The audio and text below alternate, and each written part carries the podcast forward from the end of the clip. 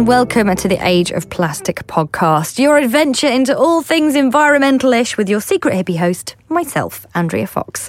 Um, now, we've been busy since last week's recycling episode failure, and we've had a brand new budget announced by the UK government, which, despite some sort of plastic taxes, the Green Party is not particularly happy with. Love to know your thoughts on that, so join me on Instagram, Age of Plastic Podcast. You can also send any questions, queries, comments, or guest suggestions through the website iamandreafox.co.uk. Also, personally, I have been busy moving house, so apologies if I've been a little quiet across all those channels. Moving house is incredibly stressful, I don't need to tell you that, but I've also seen a depressing amount of polystyrene packed boxes. Boo and hiss. You'll be happy to know that this week on The Age of Plastic, I am joined by a guest, and we are talking films namely the film that she made and the organisation that she set up around it. Jo Ruxton is a co founder of Plastic Oceans UK, and she's also behind a film called A Plastic Ocean. Now, you may have seen it. It is on Netflix. I highly recommend it if you haven't. I actually wasn't aware of it until I met Jo at a really interesting panel that I went to recently. The panel talk was called Plastics in the Ocean Panel, and it was organised by Know the Origin. As always, I'll put all the links to all of these things in the show notes for the podcast a little bit later on. Now, there were loads of great people on the panel, and it really opened my eyes to some issues that I hadn't actually even considered at this point. And at the time that I went to the panel, I only had a vague idea that I wanted to do this podcast. And Jo Ruxton just spoke so passionately about the horror of single use plastic and the effects of it and what she discovered whilst making the film that I just thought I have to speak to her and ask if she'll be on the podcast. At that point, I hadn't even planned any episodes. I just thought this is someone I definitely want to speak to. So, on the podcast today, we talk about her process of making the film, her passion for getting the message out there about single use plastic and the damage that she found it's causing our planet, and also who she thinks is the god and goddess of the ocean. Oh, yes. So, I started off asking uh, Jo Ruxton about the film, and the idea was that she was going to go in search of something that you have probably heard about a floating garbage patch in the North Pacific Ocean that's apparently three times the size of Texas. But actually, she found something very different and totally shocking. My film was um, based on the idea that there was this giant floating island, and it's the it's the biggest um, myth I think behind this whole thing because if it was a big floating island of plastic, you could actually do something about it mm. if you had enough willing people. But we went out there um, from San Francisco and spent a month out on the waters in the center of the North Pacific Gyre and expecting to find it. You don't actually see anything. The water looks the most beautiful Pacific blue. And although you see occasional bits of things floating, um, you can tell they're from shipping because it's often things like crates and watertight lids and stuff like that. Mm. Um, but the true nature of the so called Great Pacific Garbage Patch is tiny, tiny microplastics that have taken about 20 years to get from the shores to the center. And they would have been big pieces of plastic by then, uh, you know, when they left the shores. But when they get subjected to the salt, the sunlight, the wave action, the plastic becomes very brittle and it keeps breaking up into smaller and smaller pieces. Mm. So this is all mixed in with the plankton. So the plankton's feeding on it, it can't tell the difference. And the fish are obviously eating the plankton. And the you really notice it. We started doing surface plankton trawls about 400 miles west of San Francisco and continued to do them all the way in. And in the first trawls, you'd find small pieces of plastic, which actually horrified me that we were finding that you know, in the ocean, in the ocean water that looked so clear, but that was absolutely nothing. When you get to the center, is, the nets are absolutely clogged with these little pieces of, of plastic mm. that you haven't been able to see from the surface. So it's a far more insidious problem than the idea of a floating island. And yes, you can say it's twice the size of Texas. I think they're calling it three times the size of Texas. Mm. But it starts at the shores, really. It just gets more intense in the beginning. So trying to put a size on it is is I, I don't think productive at all because it is everywhere. It's just more intense in the centres horrifyingly so. Yeah, and I, I do love that you you really try to only put out information there that you can definitely definitely um, corroborate. I, I, think there was a fact that there's going to be more plastic in the oceans than fish, and actually, yes. you pointed out that that's quite a difficult one to prove. Well, absolutely. And the trouble is, if you want to change policy, you need solid science to do it with. Mm. There may well be more plastic than fish in the oceans by 2020. Um, but without any kind of you know, knowledge of how many fish there are.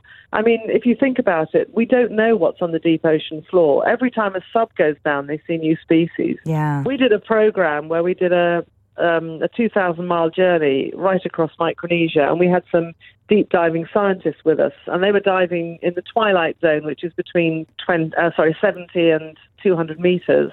And just in that five week journey, we had 26 new species of fish. And that is incredible Wow. to find a new vertebrate at this time of year. Uh, so at this time of our lives, you know, um, you might find new insects and things, but actually finding vertebrates. And these were beautiful fish, you know, gorgeous, colourful creatures that nobody's ever seen before. Mm. I mean, it's it is um, it's a shocking film what you've made. It is also beautiful. Um, but I, I have to say, when did the kind of idea of the film first come to you? How did you decide to start on this process? Because I was speaking to somebody in January 2009 who told me that they were going to take this expedition out to the Great Pacific Garbage Patch Hmm. and wanted it documenting. And and then I started researching into it, and I found out more and more about it and realised that you know this this was a, a, a much bigger issue than just entanglement and you know the the eyesore of plastic in the oceans, and that's that's when it started to grow. But then when I went out there as a filmmaker, it was very difficult because I'd planned all sorts of ways of filming this huge mass, and it was before everybody had drones, and I was imagining huge cranes going over it and having mics right down by the front of the ship. It was, we were breaking through it like some kind of icebreaker. Um, but of course, there was nothing like that, and I had to really think. You know, this story is much, much worse. It would be really good on radio, but visually, looking at nets with microplastics in isn't, isn't terribly exciting.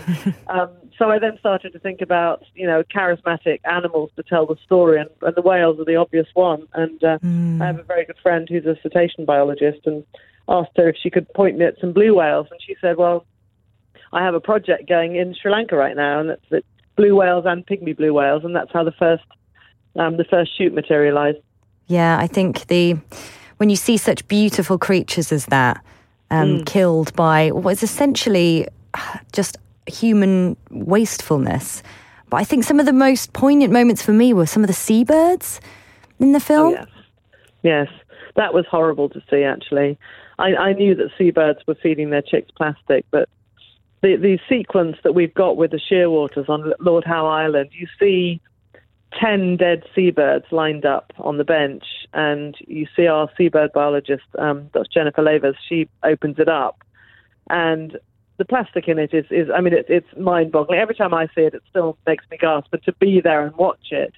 And when we were filming, we thought we'd probably have to film, you know, quite a few dissections to get enough pictures to create the sequence, but we didn't have to go beyond that first one. However, Jen did then open the other birds, and all of them were the same. We could have picked any one of those birds and got just as strong a sequence. And it's so sad as well because of all the plastic that you see in that section of the film taken out of the seabird. She says that's not even the most. It's 276, I think, pieces of plastic she removed. yeah, that's right. That that was the record. No, that was horrible. And um, but also the you know seeing the people in places like Tuvalu, you know, were just burning Mm. the plastic, and the cancer rates were very high, and it was the listlessness. You know, it was uh, as the the lady said. She said, you know, it's destroyed our paradise, and as her voice sort of breaks as she says that, because she's so close to tears, it gets me every time Yeah. and to be there and look at those kids and the way they're living.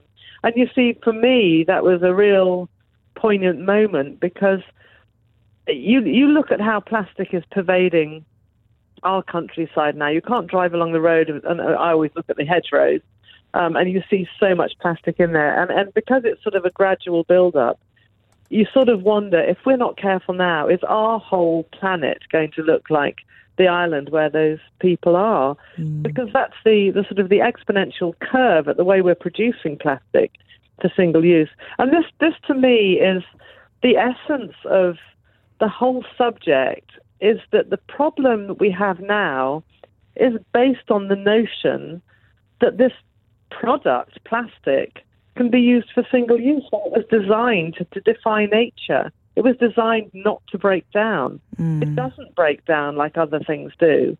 It was designed to last forever. Despite that, we continue to make single-use items out of it and throw them away without thinking about where they go. It's it is It's crazy when you when you put it like that, and it's so obvious. I think one of the other thing takeaway things from your film is that there is no away. No, It's every No. piece of plastic that was made is still in existence somewhere. unless unless it's been uh, incinerated. which is quite a Exactly. Proportion. And incineration is obviously not the answer because of the chemicals that uh, come from plastic. Uh, You've beaten me to my next question. What's is that your opinion of uh, MRFs as they're called? Well, no, some of them, certainly the more modern ones, are very good in that they will they will um, filter out these chemicals. But it's a massive waste of resources because plastic can be repurposed into so many things, including oil. Um, I just what concerns me about them is that if people think it's okay, we're going to burn it all and make our energy out of it. Will we continue producing plastic at the rate we do? And the, and the other one uh, along the same lines of that is people think it's okay to keep buying water in plastic bottles as long as they recycle. Well, recycling is not the answer either because you can't keep recycling plastic like you can with aluminium. It loses quality every time it's recycled. So that after about 10 rounds, maybe 20, you end up with this thick black plastic that's lost all its qualities. And what can you do with it? You might be able to make decking out of it or, you know, even roads, but there's potential problems there. But, you know, how much of the planet are we going to cover in black plastic? How much are we prepared to lose under black plastic? Yeah, I, uh, and and it's it's frightening when you just think how much we're producing and still continue to do so for single use. It's madness. And I, I found one of the crazy facts uh, again from your film was that we've m- we've made, made more plastic in the past ten years than the century before that, and I feel like we we've known about these issues long enough. Yes. It's it's crazy that it's still being produced, and I think I um, know. Recently the Riverford Organic uh, founder uh, Guy Yeah. Singh Watson had a bit a rant about Britain's recycling policy. Now I know you've kind of mentioned there that you don't think recycling is what's going to save us, but do where do you kind of see government's part in all of this? I think government has a big role to play, but I don't think that legislation is the only answer. I don't think there's a there's one single answer, but certainly if governments were to look at something like polystyrene, for example, you can use so many other things instead of polystyrene. We now know that serving hot food and hot drinks in polystyrene is the way to get most chemicals into whatever you're eating or drinking. So actually using it for takeaway containers and coffee cups should be banned on health reasons alone. It's very, very difficult to recycle. Of all the recycling centres I've been to, and sadly I've been to quite a few, um, I've only seen one that actually does anything uh, with polystyrene. So th- there's other things you can use for packaging. There's all sorts of new ideas now, and um, or even using recycled cardboard to make the molds for electronics and things. Yeah. Um, I've just moved it into my new house, and I've had a couple of pieces of furniture delivered, and both of them are completely wedged in with polystyrene. And as I've been unpacking them, these little polystyrene balls are just going everywhere, and it gets into the ocean so easily. Because they're Um, so so- light, aren't they? They're very light, and and you know that that that's one of the things that's good about it. It's so lightweight and and and so on, but. It, it's it's so bad for the environment. And, and out on the um, on the ocean, we when we were you know looking for the so-called garbage patch, we'd take turns on the bowsprit looking. And the one thing you could spot from a long way off is these little polystyrene beads because they reflect the sunlight and they sit above the surface of the ocean. And it was quite calm when we were there. I mean, they were just everywhere. So um, I think that's one thing government could get rid of, and and also things like um, coffee stirrers. You know, how long does it take you to stir your coffee, and, and, and that you know then it's it's it's in the environment for goodness knows how long. There's a fantastic um, campaign at the moment called Stir Crazy um, for a, a, organisation called The Future Without Rubbish, and they've actually said, you know, if, if Shakespeare was to use a plastic coffee stirrer, we'd still have it around us now. So just think what we're doing. Wow. It's So it's that- that ridiculous, kind of isn't it? Like when did It we is, decide that making a whole new coffee cup or a whole new plastic fork was easier than just washing something up? Absolutely. And the other one that gets me is something that I've definitely used in my lifetime for barbecues and things is delighters that you can't refill. Yes, I- I- one of the got a jar. seabirds. Uh, when I met you at um, the Know Your Origin talk, you actually bought some of the plastic that the sea had been taking right. seabirds, and I hadn't even thought about it before. But a disposable lighter Yeah, doesn't go away. No, no, it doesn't. And that jar of, of um, albatross stomach contents that I take to events like that has three of those in, three that have been fed. And when you think each one's been swallowed twice by a seabird, because the parent swallows it and then regurgitates it for the baby. Yeah, gosh, gosh, I hadn't even thought about, isn't about it? it like that. Yeah, you Well, we could. I potentially mean, kill. We've grown up with it. Yeah. And I, I, I, it is quite an uplifting film as well. We should mention to Hmm. people who haven't seen it. So there are some examples of biz, like good business practice. So what are the kind of things that you you wish businesses here and abroad would kind of take on board? I, I think it's um, it's a, it's a personal thing within business. Um, the just the to, for people to get the notion that you can't throw plastic away, it changes you straight away. They will get rid of the plastic cups by the water machine. You know, everyone starts to bring their own one in. That's such an easy one to solve. Um, I've worked with with uh, organisations that are looking at the way uh, the products are packaged that they're sending out. So using different types of, of wrappings instead of plastic, using different types of um, packaging instead of polystyrene. Carrefour, for example, who are massive in Europe, have started packing their electronics molds using the egg box type recycled cardboard and taking the extra layers of cellophane off. You know, there's so much unnecessary packaging. There's lots of changes that can be done easily. But what we mustn't forget is that plastic itself is a brilliant material. It's um, it's probably saved nature many times when you think how much furniture in classrooms and places like that are made from plastic. How many trees would we have cut down in this time? And how many people who wear glasses would have had those made out of turtle shell? You know, it, it, it is a, it's an amazing product, but it was never designed for single use. So just getting that into people's minds and also for businesses to take opportunities now to be the first ones to have alternatives available. Um, for example, I met somebody who was a catering manager of a company, and every time the staff were having food in, they were, they had polystyrene plates. And when I went to give a talk, he'd made the effort to look up banana leaf ones, but there weren't enough. So he then ordered another three months worth of polystyrene ones. And when he met me, he said, "I can't believe I've done that." And I said, "Well, there's a business opportunity for the people that already know where to get the banana leaf ones from, because." People are going to start demanding this. And if you've already got it, you will be the company that people look to and that's uh, at the top of the list. Oh, yeah, I, I remember you saying um, at the Know Your Origin talk that actually attitudes can, can change within a generation. When you think about how few young people smoke now, in the future, we'll be horrified, hopefully, to see polystyrene or see single use items of plastic. Oh, we will. I, I saw a brilliant cartoon the other day, and it was two people sitting on a be- bench. It was a pregnant woman, heavily pregnant, with a cigarette. And next to her was a man drinking out of a, a plastic bottle, and she's frowning at him, saying, "I can't believe you're doing." That.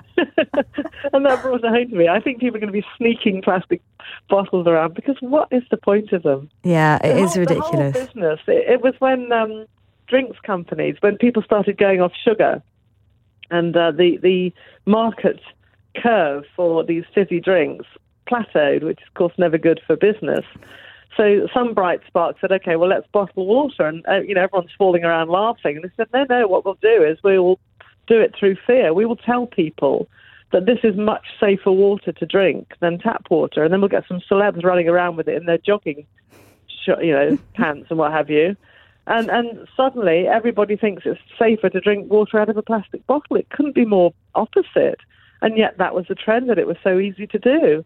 It's, it's just ridiculous the kind of marketing decisions behind a lot of the single use plastic in our lives. I really do think that um, we can do so much, I think. Personally, but the onus really needs to hit businesses. And I think it would be amazing, like you say, to be the first business doing something in a more environmentally friendly way, because I Hmm. think that is how, that's how consumers will start thinking and kind Absolutely. of just just make that the go-to. That it will be lovely if Hmm. eventually sort of the environmental, eco, compostable, properly compostable product. That's the norm. Absolutely. And also refilling in, in supermarkets, which you can do in, in, in uh, sort of a lot of the organic ones. You can take your own items and refill them. Yeah. That's just you know it's it's, it's easy. Weigh, weigh your weigh your container and then you weigh the content and that's that's what you pay for. So are those your kind of personal top tips? Do you think for for people to make changes in their home? The easy ones are, for heaven's sake, get your own water bottle. um, filter it. If you're going away, you can buy really good filters if you're traveling to places where you're worried about the tap water. Um, obviously, the shopping bags one. For heaven's sake, stop using straws unless there's a reason to use a straw. And if, if there is, then there are lots of nice um, metal ones that you can get. I have a Um, metal which- one at home. Yeah, they well, they look great, and they come with little cleaning things. Yes, exactly. I mean, make good Christmas presents as well. but then things like I, I use solid soap in, instead of you know buying the pumpy soap in a plastic bottle. Mm. Um, I, I don't buy butter in a in a you know plastic container every time I buy butter. I buy it wrapped in paper, and I have a butter dish. And um, obviously, using matches to light barbecues. And uh, goodness me, there's I've got I've got 28 that I rattle off, and now that I'm talking to you, I can only think of six. But, uh, I think that's pretty good. Are there, are the other twenty eight on the website? They will be soon. We're going to get some graphics done with them. Amazing. Mm. And where can people go for more facts and information and great tips like those six that you just remembered there? Plasticoceans.uk. Amazing. And I think you touched on this just a second ago, but I I like to remember that plastic is a good material and we do need it. We don't need it in single use items. So I always like to don't. ask people what their my favorite plastic item that I own is my record collection. So Yes. what's your favorite plastic item? I'll just tell you something about um, the first records that were made. Actually, uh, made were made from the shell of, of the shellac beetle, Really? and vinyl saved the Beatles. So now, um, that's pretty amazing because I knew the one about plastic being created to make billiard balls because Yeah. they used to be made out of Yeah. ivory, but that one is a new one on me. yeah. How big were Yeah. those beetles? Was it just just the seven big. inches? Know, actually. There's, there's one for me to look up. Um, yeah, so my favourite plastic item, goodness me, probably, oh, well, it's got to be, I don't know. I don't know. I certainly have a few. I'd have to, um, have to have a good look around my house and see what I use. I'm looking around now, I can't see anything plastic. Well, that's pretty amazing, isn't it? yeah, but I can see a, um, I can see a shampoo bottle because I'm afraid the solid, solid shampoo, I've yet to find one that doesn't make my hair look hideous. But you have beautiful curly hair for everyone listening, don't Thank you? you. Thank you. There we go. That could be your that could be your your favorite item. And um, also, oh, um, I, I think you're going to be our environmental hero for this episode, obviously. Thank but you. who is your environmental hero? Oh, it has to be Sir David Attenborough. I feel like that's well, two actually. Dr. Sylvia Earle as well. She's done so much for ocean conservation. So those two, Amazing. the god and goddess of the ocean, and wildlife in general. Massive thanks to the amazing Jo Ruxton for giving her time to chat to me about plasticoceans.uk and her amazing film, A Plastic Ocean. And, of course, her environmental heroes. Um, big fan of David Attenborough, who isn't? If you want to check out the film, head to Netflix or search online for A Plastic Ocean film. Um, basically, after recording, Jo shamed me into buying a reusable bottle, so I have now actually got one. I'm not reusing one from Pret that's about six months old. Um, £25 though, guys. Thanks very much, S'well. you know, I rant about marketing as well and how black plastic trays aren't actually recyclable, but people think we like to eat off of them. Marketing for my reusable water bottle, they call it champagne coloured. It's not, it's just shiny and metal and yellow. But as soon as I saw that, I was like, that's some good marketing. I am sold. Um, if you have any tips for us on trying to lead a plastic free life, any environmental issues that you maybe want me to delve into, any guests that you'd like me to speak to, please do get in touch. This podcast is nothing without some conversation going on. And frankly, I've not had any criticism yet, and I'd quite like some. You know you're doing something right then, surely. If you have got any suggestions, tips, tricks, questions, comments, or conundrums, you can find me online. I am andreafox.co.uk and you can message me via the Instagram for this podcast. Age of Plastic Podcast. I would love to hear from you. All of the links will be in the show notes wherever you get your podcasts.